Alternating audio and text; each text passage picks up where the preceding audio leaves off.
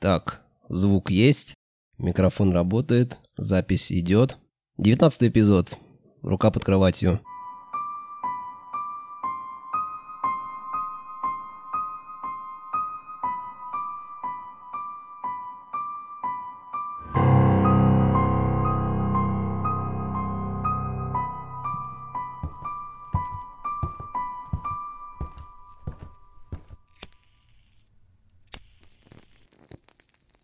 Здравствуйте, дети.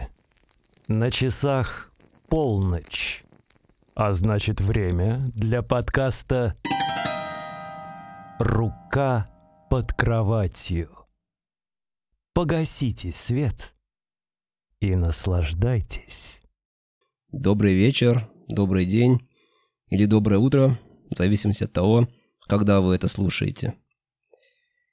Итак, девятнадцатый эпизод, и сегодня речь пойдет о довольно-таки неоднозначном фильме, который я посмотрел накануне. Фильм называется «Одержимая» в русской локализации. Э, режиссер Анджея Жулавский. Этот фильм 81 года. И вот когда я его смотрел, я так прикидывал, вообще как я буду о нем рассказывать, как я буду записывать этот выпуск. Потому что фильм очень трудно описать. Это настоящее погружение в безумие, за которым трудно уследить. И этот фильм мне посоветовали в комментариях под э, выпуском, под совместным выпуском подкаста, который мы писали с Пашей Киноманом, с Пашей Гриневым о фильме «Лестница Иакова». И вот в комментариях мне посоветовали на схожую тематику безумия – вот этот вот фильм. Почему-то в русском варианте он называется «Одержимая», хотя его точный перевод с французского, потому что этот фильм французского производства, точный перевод звучит как «обладание». Итак, действие происходит в Западном Берлине. То есть это 81 год. Берлин разделен стеной. И Поначалу ничего не ясно. Уже с самого начала мало что понятно. Перед нами семья, муж Марк. Кстати, его играет Сэм Нил. В том же 81 году он исполнил роль Дэмиена, Дэмиена Торна в фильме «Оман 3». Жена его по имени Анна, которая играет Изабель Анджани. Я ее помню по фильму Люка Бессона «Подземка», где она снималась вместе э, с Кристофером Ламбертом и Жаном Рено. И у них есть ребенок Боб.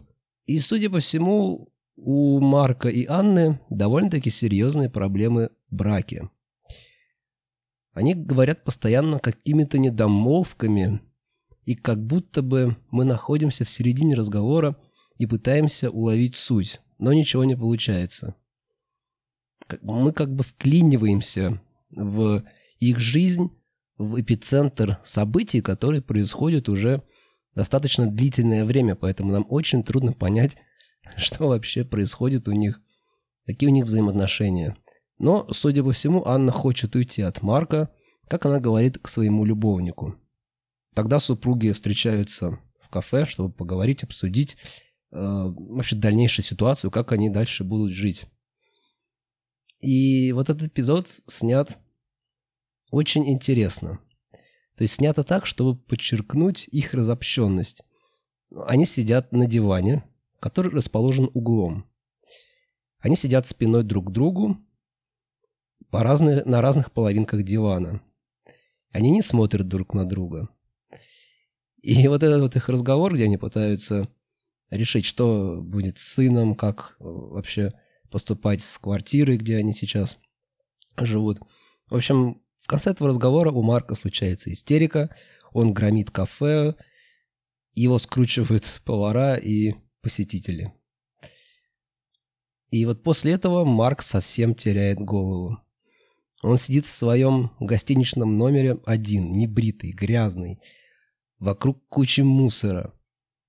И вот так вот в таком вот бреду, каком-то тумане, алкогольном и депрессивным проходит у него три недели. Спустя вот это длительное время депрессии и какого-то тупника, он возвращается домой в квартиру, где они раньше жили всей семьей. Там сидит в одиночестве Боб, везде грязь, мусор, полный бардак. Тут возвращается Анна. Они с Марком ведут очередную беседу, и поведение их совершенно неадекватное. Они спорят, истерят. Кстати, вот эта вот ситуация, где они будут сходиться, расходиться, спорить, истерить, впадать в какое-то неистовство, будет повторяться, повторяться снова и снова и снова. В итоге Анна уходит среди ночи, чтобы, как она говорит, разобраться со своим любовником и сообщает об этом в записке. А, любовника, кстати, зовут Генрих. Это отдельный разговор. Это персонаж тоже не от мира сего. Марк находит телефон домашний этого Генриха, звонит туда, но оказывается, что Анна там не появлялась уже три недели. Марк отводит сына в школу, где встречает учительницу Боба. И учительница, как две капли воды, похожа на его уже бывшую, фактически бывшую жену Анну. Единственное, у нее ярко-зеленые пронзительные глаза. И вот до сих пор, я вот сейчас это проговариваю, все это очень трудно уследить, очень трудно ухватить какую-то сюжетную линию. Все как будто бы ускользает от понимания. Так или иначе, Марк наведывается к Генриху. Как я уже говорил, это очень странный субъект со страстью к тактильным эм, ощущениям. Он постоянно приобнимает Марка, как-то касается его руки, касается его головы. Пританцовывает вокруг него. То есть человек явно какой-то на своей волне. Но Марк не находит у него Анны и затевает драку. Побитый он возвращается домой, а дома уже Анна совершенно спокойно беседует с их сыном. И в очередной раз Марк с Анной истерят, орут, бегают, швыряют вещи, дерутся. В общем, Анна убегает, Марк бежит за ней. Они вот в таком вот растрепанном, всклокоченном виде с синяками, побоями бегут по улице. В общем, видок у них совершенно далек от адекватного. И вот тогда Марк решает нанять частного детектива, чтобы кто следил за Анной и все же определил, куда она постоянно уходит, раз ее нету ни у любовника, и дома в квартире Марка она появляется очень редко. Видимо, отмечая данное событие, Марк возвращается домой уже поздно ночью, сильно выпившим. Боб уже спит. А подруга Анны по имени Маргарет, которая обычно следила за Бобом, когда родители не могли с ним сидеть дома. В общем, эта Маргарет спит в кровати Марка. И вот их отношения не совсем понятны. Они любовники или вообще какая роль в этой всей ситуации у этой Маргарет? И вот пока совершенно непонятно, почему же это хоррор, это какая-то семейная драма, что ли. То есть это, это рассказ о каких-то глубоких психологических проблемах двух людей. Но это не хоррор, совсем не хоррор. Пока. Подчеркиваю, пока. В итоге на утро снова приходит Анна в очередной раз. В очередной раз они ссорятся, спорят, в каком-то полутрансе, полубреду Анна пытается перерезать себе горло автоматическим ножом для резки мяса. Но Марк ее останавливает, после чего сам берет этот нож и режет себе руку. Анна уходит, за ней следует детектив. И здесь нам показывают Берлин 80-х. Пустынные улицы, пошарпанные фасады. Нам показывают эту самую стену, то есть, э, понятно, еще это 81 год, стена на месте, она рухнет только через 8 лет. Вот интересно, вот эти вот эпизоды со стеной, которые нам периодически показывают, и постовые на ней, Это настоящие постовые или все же актеры, которые ходят по декорации? Вот это интересный вопрос. Было бы занятно узнать подробности о съемках этого фильма. В общем, детектив выслеживает, куда постоянно исчезает Анна. Под видом дома управа он заходит в эту таинственную квартиру вслед за Анной. Вот там, в ванной, обнаруживает нечто. А, это трудно описать. Сейчас попробую. Это похоже на живую голову, но без кожи, которая торчит из стены. Почему живой? Потому что она то ли дышит, как-то пульсирует, шевелится. В общем, но это не ясно, это моя интерпретация, может быть, что-то другое. И тут Анна к нему подходит со спины и разбитой бутылкой убивает, жестоко убивает детектива. До сих пор не совсем понятно, что вообще творится в этом фильме. И чтобы как-то уложить все вот это вот в голове, предлагаю прерваться на пару минут, потому что сейчас настало время для рубрики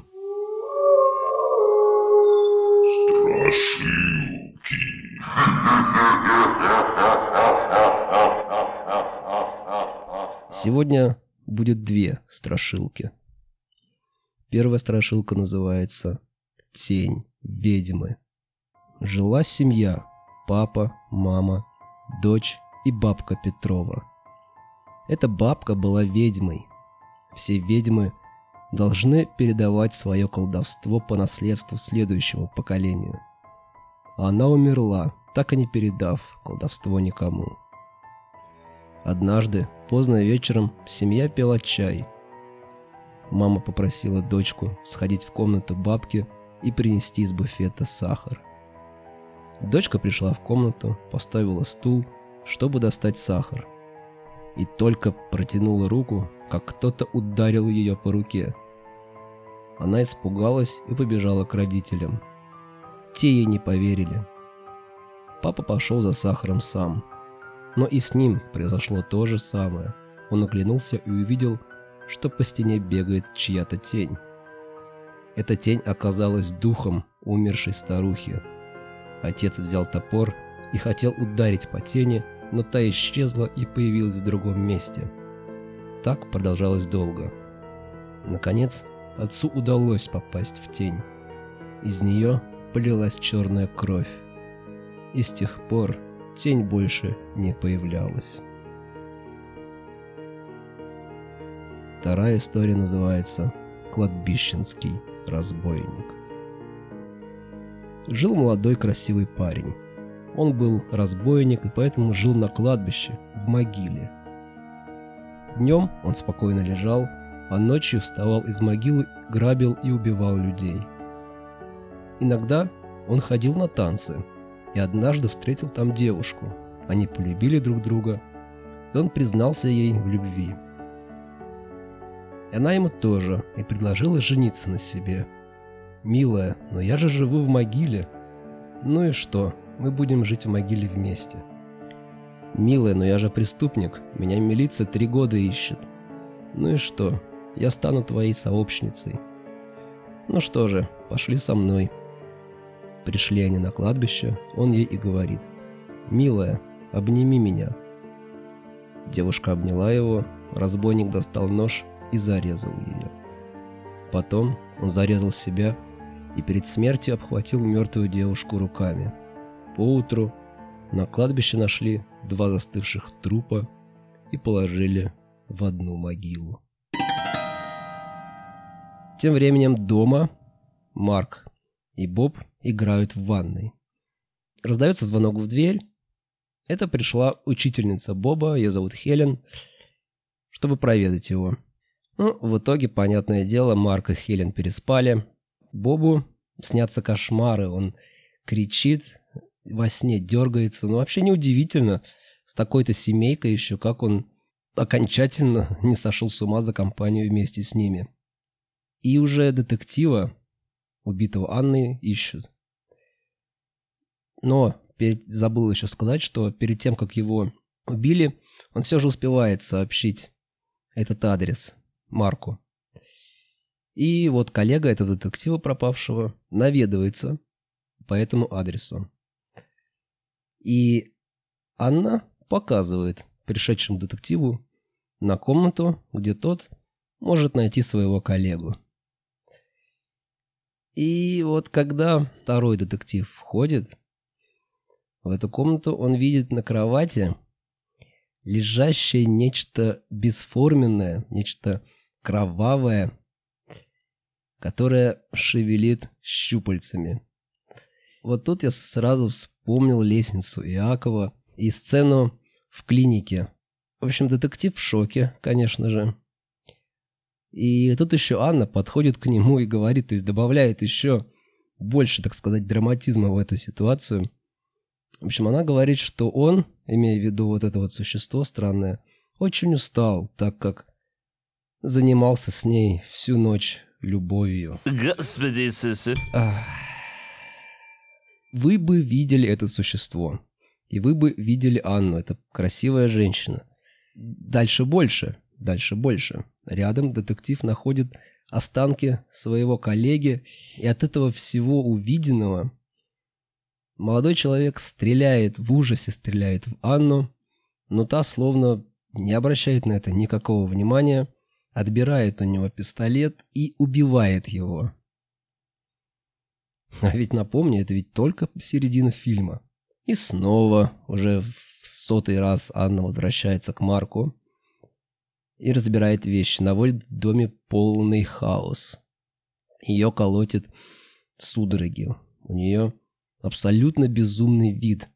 И есть такие моменты, где она обращается как будто к зрителю, как будто вот эта преграда, которая отделяет зрителя и персонажа на экране, как будто эта преграда падает. И мы ведем диалог непосредственно с Анной. Это очень необычное ощущение, такого я, наверное, еще не испытывал никогда при просмотре фильмов.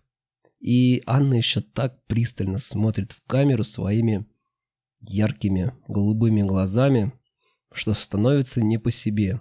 И вот дальнейшее очень трудно описать. Анна рассказывает Марку эпизод. Вот этот эпизод – это центральный момент фильма, и демонстрирует великолепную игру Изабель Анджани. Что мы видим? Мы видим Анну, которая бредет по городу и дико хохочет, бьется об стены, рычит, вопит, что-то совсем нечленораздельное. И такое впечатление, что у нее как будто родовые схватки. И из нее в итоге выходит что-то. И видно это то, зачем она сейчас и ухаживает в том самом месте, где убиты уже двое детективов. И, выслушав всю вот эту вот историю об этом существе, об этой квартире, Марк говорит Генриху, любовнику Анны, этот самый адрес. И Генрих туда приезжает. Ну, понятно, он сделал это, чтобы отомстить, чтобы в надежде, что Генрих туда придет и разделит судьбу детективов. Конечно же, Генрих в этой квартире натыкается на это вот существо и расчлененные остатки детективов. Анна его пытается убить, но только ранит. И Генрих в ужасе убегает и звонит Марку и договаривается с ним о встрече, чтобы рассказать об этих ужасах, свидетелем которых он и стал. Марк приезжает, но идет не на условленное место встречи в бар, а заходит в эту зловещую квартиру. Но не находит там никого. Зато находит останки людей и решает все спалить дотла. Он включает газ и уходит навстречу с Генрихом. В туалете бара он убивает Генриха, забирает его ключи и возвращается, как ни в чем не бывало, домой к сыну. И в лифте на него буквально вываливается Маргарет, которая все это время, пока ни Анна, ни Марка не было дома, следила за Бобом. Так вот, она вываливается из лифта вся в крови и с перерезанным горлом. Марк ее подхватывает и заносит в квартиру. В квартире его встречает Анна. В очередной раз она пришла.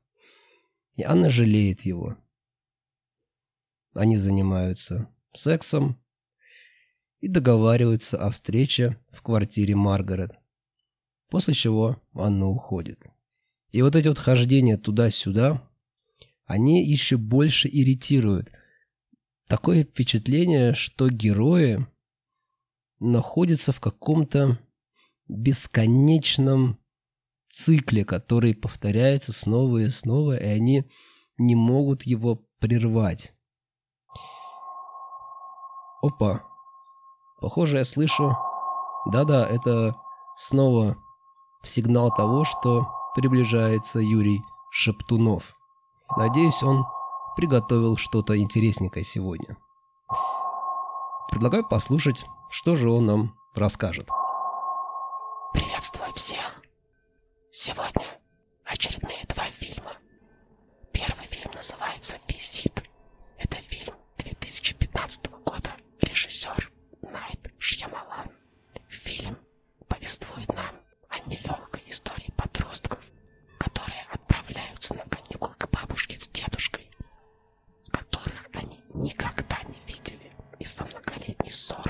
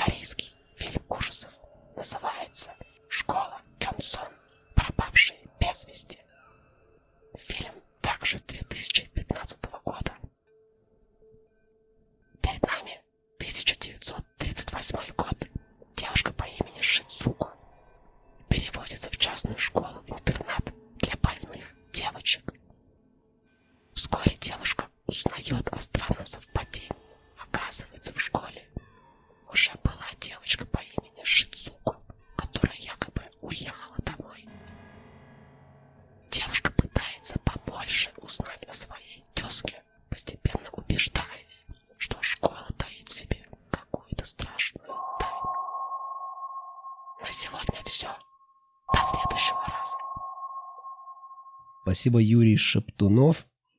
О, начинается гроза, гремит гром. Надо постепенно уже ускоряться, чтобы закончить подкаст до того, как рубанет свет. Такой может быть. Марк отвозит Боба у учительницы Хелен и едет навстречу с Анной в дом Маргарет. И уже на подходе к квартире он слышит стоны Анны и становится свидетелем того, как существо со щупальцами занимается с ней сексом. Марк уходит оттуда. И возвращается только на утро и видит полицию, которая ломится в дверь дома Маргарет. Именно туда, где скрывается Анна и то самое существо. Марк кое-как отвлекает полицию на себя, давая возможность Анне сбежать, но его сильно ранят в перестрелке. Марк убегает в какой-то подъезд, где его находит Анна. Но она не одна. За ней следом заходит какой-то мужчина. Этот мужчина – стопроцентная копия Марка. В итоге их всех расстреливают полицейские. Но на клоне Марка не царапины, он сумел убежать. И вот этот клон приходит к Хелен и Бобу. Боб просит не открывать дверь, но Хелен не слушается. Боб бежит в ванную, там уже наполнена вода, и топится. Фильм заканчивается на пронзительных зеленых глазах Хелен, оставляя нас с вывернутым наизнанку мозгом. Вот уж действительно погружение в безумие, которого я еще никогда не видел. Это очень трудно смотреть, я еще раз повторю. К тому же фильм идет два с лишним часа. Но поверьте, это того стоит. Это того стоит. И то, что я сейчас пересказал, это совершенно малая, ничтожная часть того, что происходит в этом фильме. Потому что весь сюжет насыщен предположениями. Здесь нет никаких стопроцентных истин. В основном, конечно же, это аллегория и фантазия. Но вот что же означает этот конец? В конце концов, обладание, я все-таки буду называть этот фильм именно обладание, это история о любви. И как я узнал потом, сценарий к этому фильму Жулавский писал во время его собственного развода и вкладывал в него, видимо, свои личные метания, терзания и переживания. И вот этот фильм изображает один из самых негативных аспектов любви, а именно обладание. Когда люди стремятся обладать друг другом, поглотить друг друга.